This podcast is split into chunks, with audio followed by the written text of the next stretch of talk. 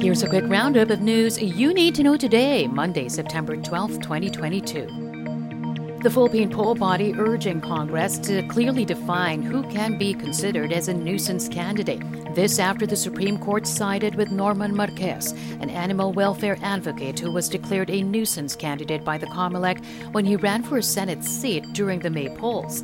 The poll body denied his bid for having no political party and being virtually unknown. But the High Court ruled the COMELEC's justification reduced the elections to a mere popularity contest. COMELEC Chairman George Garcia vows to seek changes to what he called outdated election laws. The Justice Department working with the Commission on Human Rights to resolve the so called Bloody Sunday killings.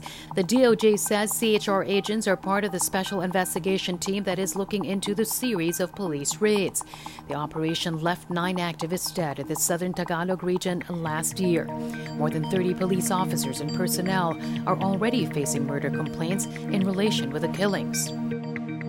Senator Ronald De La Rosa and the Volunteers Against Crime and Corruption urging President Marcos to take a stronger stance against crime. That's amid a recent string of kidnapping cases. Both De La Rosa and the VACC believe the rise in criminality shows a resurgence in the country's drug problem. They now want government and the police force to take bolder steps to address the matter and a vaccine expert in favor of using new generation COVID jabs in the Philippines. Dr. Lulu Bravo of the Philippine Foundation for Vaccination says the development of new jabs is crucial in defeating the pandemic. Both Pfizer and Moderna have developed modified COVID vaccines that target the Omicron variant and the original form of the virus. And that's your latest news alert.